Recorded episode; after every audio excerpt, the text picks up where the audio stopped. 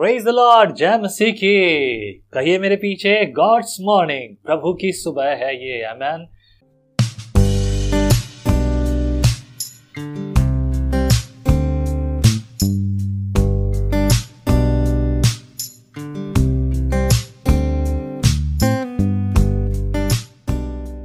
मेरे प्रियो, एक और बार स्वागत है आपका विजनरी रेडियो और टीवी के खास प्रोग्राम दस मिनट प्रभु के साथ। आमेन। और आशा करता हूँ कि आपने बीती रात को सोने से पहले नवा अध्याय पढ़ा होगा, क्योंकि आज नवा अध्याय हम पढ़ेंगे। और यदि नहीं पढ़ा है तो कोई बात नहीं, आज मुझसे सुन लीजिए। आज रात को सोने से पहले दसवां अध्याय जरूर पढ़कर सोइए, ताकि कल जब आप उठेंगे तो रोमी की पुस्तक दसवां अध्याय मिलकर सीखेंगे। आमीन। आइए प्रभु की स्तुति करें। परमेश्वर और उसके चुने हुए लोग, जी हाँ, हमेशा इसी बात पर तो चर्चा करते हैं चर्च में। परमेश्वर उसके चुने हुए लोगों के लिए परमेश्वर ने क्या रखा है, वचन से सुनेंगे वचन क्या कहता है। नवे अध्याय का पहले वचन से लिखा है, मैं पढ़ रहा हूँ आपके लिए। मैं मसीह में सच कहता हूँ, मैं झूठ नहीं बोल रहा, और मेरा विवेक भी पवित्र आत्मा में गवाही देता है। देखिए, विवेक की गवाही पवित्र आत्मा में, शरीर में और दूसरी बातों में। मैं ज्यादा एक्सप्लेन नहीं करूंगा इस बारे में। अगर आप झूठ बोलते हैं तो आपको पता है कि आप झूठ बोल रहे हैं, लेकिन जब आप सच बोलते हैं, यानी कि सच बोलते हैं, तब पवित्र आत्मा की गवाही आपको मिलती है।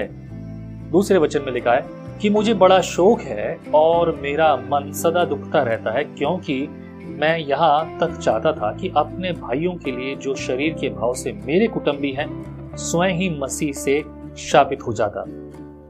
मुझे बड़ा शोक है, मैं तुम्हारे बारे में चिंता करता हूँ, तुम्हारे बारे में बातचीत करता हूँ, लेकिन मसीह में मैं अपने आप को शापित समझूं। चौथे वचन में लिखा है, वे इजरायली हैं और लेपालकपन का अधिकार और महिमाएं और वाचाएं और व्यवस्था और उपासना और प्रतिज्ञा उन्हीं की है, पुरखे भी उन्हीं के हैं, और मसीह भी शरीर के भाव से उन्हीं में से उत्पन्न हुआ, सब के ऊपर परम परमेश्वर युगानुयुग धन्य हो। आमीन। इस छोटे से भाग का जो आपने पांच वचन तक पढ़ा, इसका उद्देश्य है ये बात समझाने के लिए कि मसीह जो है वो सिर्फ जो है हमारे लिए नहीं, सबके लिए है। जैसा कि मैंने आपको पिछले अध्याय में बताया, यहूदी लोग सोचते थे कि यीशु मसीह उद्धारकर्ता जो स्वर्ग से धरती पर हमें उद्धार देने के लिए आने वाला है, वो सिर्फ यहूदियों के लिए है, यूनानियों के लिए है, वो अन्य जातियों के लिए नहीं है। लेकिन अब पौलुस और जो है पौलुस के बाद हम बात करते हैं, प्रेरित पतरस भी अन्य जातियों में सुसमाचार सुनाने पहुंचा, तो उन्हें इस बात की शंका, क्यों अन्य जाति को सुनाया जा रहा है, अन्य जातियों के लिए क्यों बात की जा रही है, वो उनके लिए बात की जा रही है, क्यों ऐसा किया जा रहा है, इसके लिए वो लोग चिंतित हैं। पर जो आत्मिक हैं वो स्वीकार करते हैं, और जो आत्मा में कमजोर हैं या वचन में कमजोर हैं, वो लोग इस बात पर शंका करते हैं, उस पर विचार करते हैं और उसके बारे में बात करते हैं। उन्हीं बातों को पौलुस प्रेरित जो है जवाब दे रहा है और कह रहा है, शरीर के भाव से तो मसीह तुम में से, हम में से उत्पन्न हुआ, लेकिन वो सिर्फ हमारे लिए नहीं है। यूहन्ना तीन सोलह क्या बोलता है, आपको याद है, जगत के लिए आया है परमेश्वर। छठे वचन में लिखा है, परंतु यही नहीं कि परमेश्वर का वचन टल गया, इसलिए कि जो इजराइल के वश में हैं वे सब इजराइली नहीं है। देखिए, अब जो इजराइल के वंश में है वो सारे के सारे इजराइली नहीं है। अगर मेरा विश्वास प्रभु पे है, मेरे बच्चे जो हैं, जरूरी नहीं कि उनका भी उद्धार हो, जब तक कि उनका उद्धार वे परमेश्वर के साथ अपने आप को समर्पित ना करें। बहुत से घरों में यही है, मसीह में विश्वास में आए, परिवार भी विश्वास में आया, सब कुछ अच्छा था, लेकिन अभी कुछ ऐसी समस्याएं हो रही हैं, कुछ ऐसी बातें हो रही हैं, जिसको लेकर उनके जीवन का उद्धार अगर बात करें तो उनके लिए थोड़ा सा अलग है, वो तैयार नहीं है, उन्होंने अपने आप को तैयार नहीं किया है। उनके जीवन में उद्धार के लिए उनको खुद को परमेश्वर के साथ संगति करनी होगी। बीते दिनों में एक परिवार से मिल रहा था, उस परिवार में एक व्यक्ति था, ये पर, परिवार मसीह में है, लेकिन एक और व्यक्ति है, आ, मैं देख रहा था, जो उस परिवार का सदस्य तो नहीं था, लेकिन उसके स्वभाव और उसकी बातों से मुझे ये प्रतीत होता है कि ये विश्वासी परिवार का जन तो है, विश्वासी परिवार में जन्म लेने वाला लड़का तो है, लेकिन इसका जीवन आत्मिक नहीं है। क्यों, कैसे पता? फलों से पहचान लेंगे। जरूरत नहीं है हर किसी में खोट ढूंढने की, लेकिन फल हमें बता देते हैं, दोष लगाने के लिए नहीं, परंतु सीखने के लिए और समझने के लिए। चाहिए कि हम इस पर थोड़ा और मनन करें। सातवें वचन में लिखा है, और ना अब्राहम के वंश होने के कारण सब उसकी संतान ठहरे, परंतु लिखा है, इसहाक ही से तेरा वंश कहलाएगा। इसहाक ही से, राइट। आठ वचन अर्थात शरीर की संतान परमेश्वर की संतान नहीं परंतु प्रतिज्ञा की संतान वंश गिने जाते हैं, क्योंकि प्रतिज्ञा का वचन यह है, मैं इस समय के अनुसार आऊंगा और सारा के पुत्र होगा। और केवल यही नहीं परंतु जब रिबका भी एक से अर्थात हमारे पिता इसहाक से गर्भवती थी और अभी तक न तो बालक जन्मे थे और न उन्होंने कुछ भला या बुरा किया था, इसलिए वे की परमेश्वर की मनसा जो उसके चुन लेने के अनुसार है, कामों के कारण नहीं परंतु बुलाने वाले के कारण है, बनी रहे।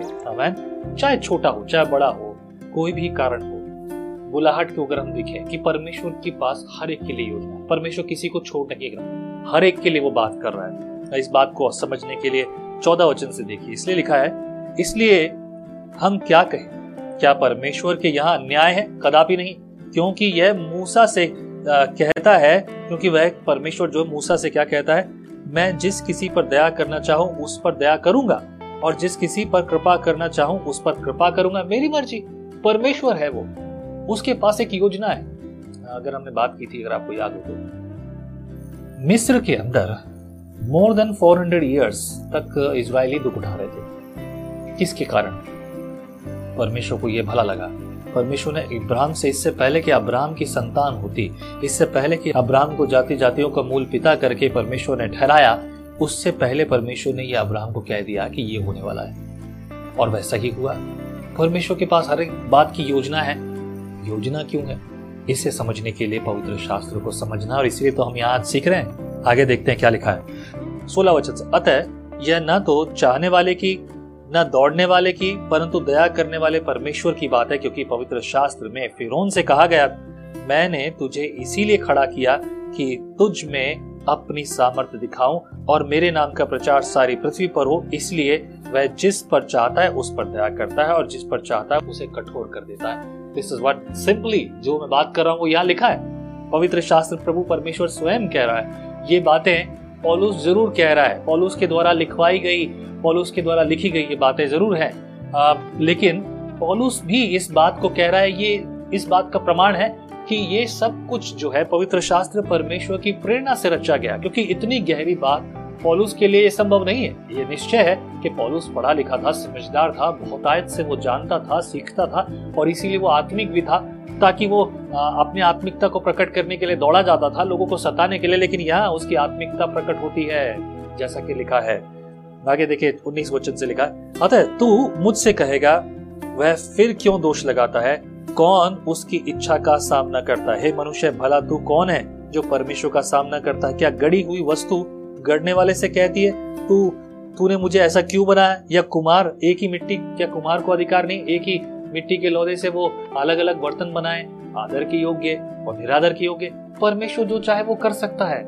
दो, याद रखिए, परमेश्वर जो भी करता है उसके पीछे एक उद्देश्य है। कुछ समय पहले मैंने एक प्रचार यूट्यूब पर शेयर किया था, उसमें था रंग बिरंगा कोट। देखने में तो लगता नहीं कि रंग बिरंगा कोट जो है यूसुफ को सिर्फ इसीलिए कि बस उसके पिता को अच्छा लगा, लेकिन इसके पीछे परमेश्वर की योजना थी। अगर वो रंग बिरंगा कोट ना होता तो भाई जलन ना रखते, भाई जलन ना रखते तो उसे गड्ढे में ना डालते, गड्ढे में ना डालते तो उसे बेचते नहीं, उसे बेचते नहीं तो पोतीफर के घर में ना जाता, पोतीफर के घर में ना जाता तो जेल में ना जाता, जेल में ना जाता तो स्वप्न का अर्थ ना बताता, स्वप्न का अर्थ ना बताता तो वो फिरौन की गद्दी का अधिकारी भी ना होता। है ना बड़ी बात? God has plan for each thing. परमेश्वर के पास योजना। आइए थोड़ा सा आगे बढ़ते हैं, तीस वचन से देखेंगे, अतः हम क्या कहें? यह है कि अन्य जातियों ने जो धार्मिकता की खोज नहीं करते थे, धार्मिकता प्राप्त की, अर्थात उस धार्मिकता को जो विश्वास से है, परंतु इजरायली जो धर्म की व्यवस्था की खोज करते थे उस व्यवस्था तक नहीं पहुंचे। किस लिए? है ना बड़ा सवाल? अन्य जाति तो खोज नहीं करते थे। आप और हम तो यीशु मसीह को ढूंढने नहीं गए, लेकिन आपको और हमें खुद यीशु मसीह ढूंढने आया। उसने वचन हमारे पास पहुंचाया, अपने सेवकों को भेजा, जैसे आज मुझे आपके पास भेजा, आपको प्रभु किसी और के पास भेजता है। और प्रभु जो है, हम जो अन्य जाति जो परमेश्वर के खोजी नहीं थे, हमें प्रभु मिल गया। लेकिन जो यहूदी यूनानी जो परमेश्वर के खोजी थे, जो व्यवस्थाओं को मानते थे, जो खोजी जो खोजी होते भी उनको नहीं मिला। क्यों नहीं मिला? जवाब तो यही लिखा है।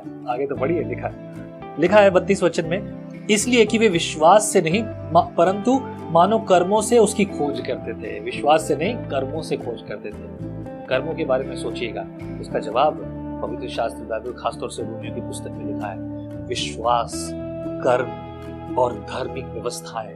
आगे देखिए तैतीस वचन में जैसा लिखा है, देखो मैं सियोन में एक ठेस लगने का पत्थर और ठोकर खाने की चट्टान रखता हूँ, और जो उस पर विश्वास करेगा वह लज्जित ना होगा। ये ठेस लगने का पत्थर और चट, जो है चट्टान कौन है? खुद मसीह। मसीह पर जिन्होंने विश्वास किया वो जो है स्वर्ग के अधिकारी ठहरे। जिन्होंने इनकार किया वो सब जो है उस महिमा का और आदर का जो तिरस्कार करने वाले ठहरे वो ही रह गए। अरे क्या बात है, परमेश्वर का वचन कितना अद्भुत है मेरे प्रियो। परमेश्वर ने जगत से प्रेम किया, वो यहाँ प्रकट किया। हालेलुया, परमेश्वर ने आपके लिए भी प्रकट किया। आगे बढ़िए ना, सीखिए ना पवित्र शास्त्र को। प्रभु अपने पवित्र शास्त्र से आपको सिखाए। पौलुस के इस अध्याय को अच्छी रीति से पढ़िए। मैंने कुछ वचन आपके लिए नहीं पढ़े, आप खुद पढ़िए, सीखिए और जानिए। कल फिर मिलेंगे सुबह छह बजे। प्रभु आपके साथ हो। यदि आपको अच्छा लगे औरों को शेयर कीजिए, औरों को प्रेरित कीजिए। विजनरी रेडियो का एप्लीकेशन डाउनलोड कीजिए ताकि आप चौबीस घंटे सातों दिन प्रभु के साथ सुने। यदि आपके मन में प्रभु बोझ डालता है तो हमारी सहायता कीजिए ताकि इस सेवकाई को हम और अच्छी रीति से कर सकते हैं। मेरा नंबर नीचे है। फोन पे और गूगल पे आप प्रभु की सेवकाई के लिए आप दे सकते हैं। प्रभु आपके साथ हो। जय आप सीखिए।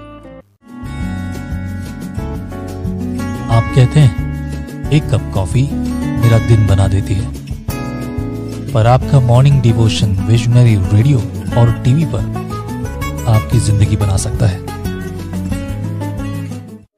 हम हमेशा सोचते हैं कि शायद मैं भी बाइबल कॉलेज जाकर बाइबल को अच्छे से सीखता, पर अब आपके लिए है visionary TV, deep Hindi Bible study के लिए।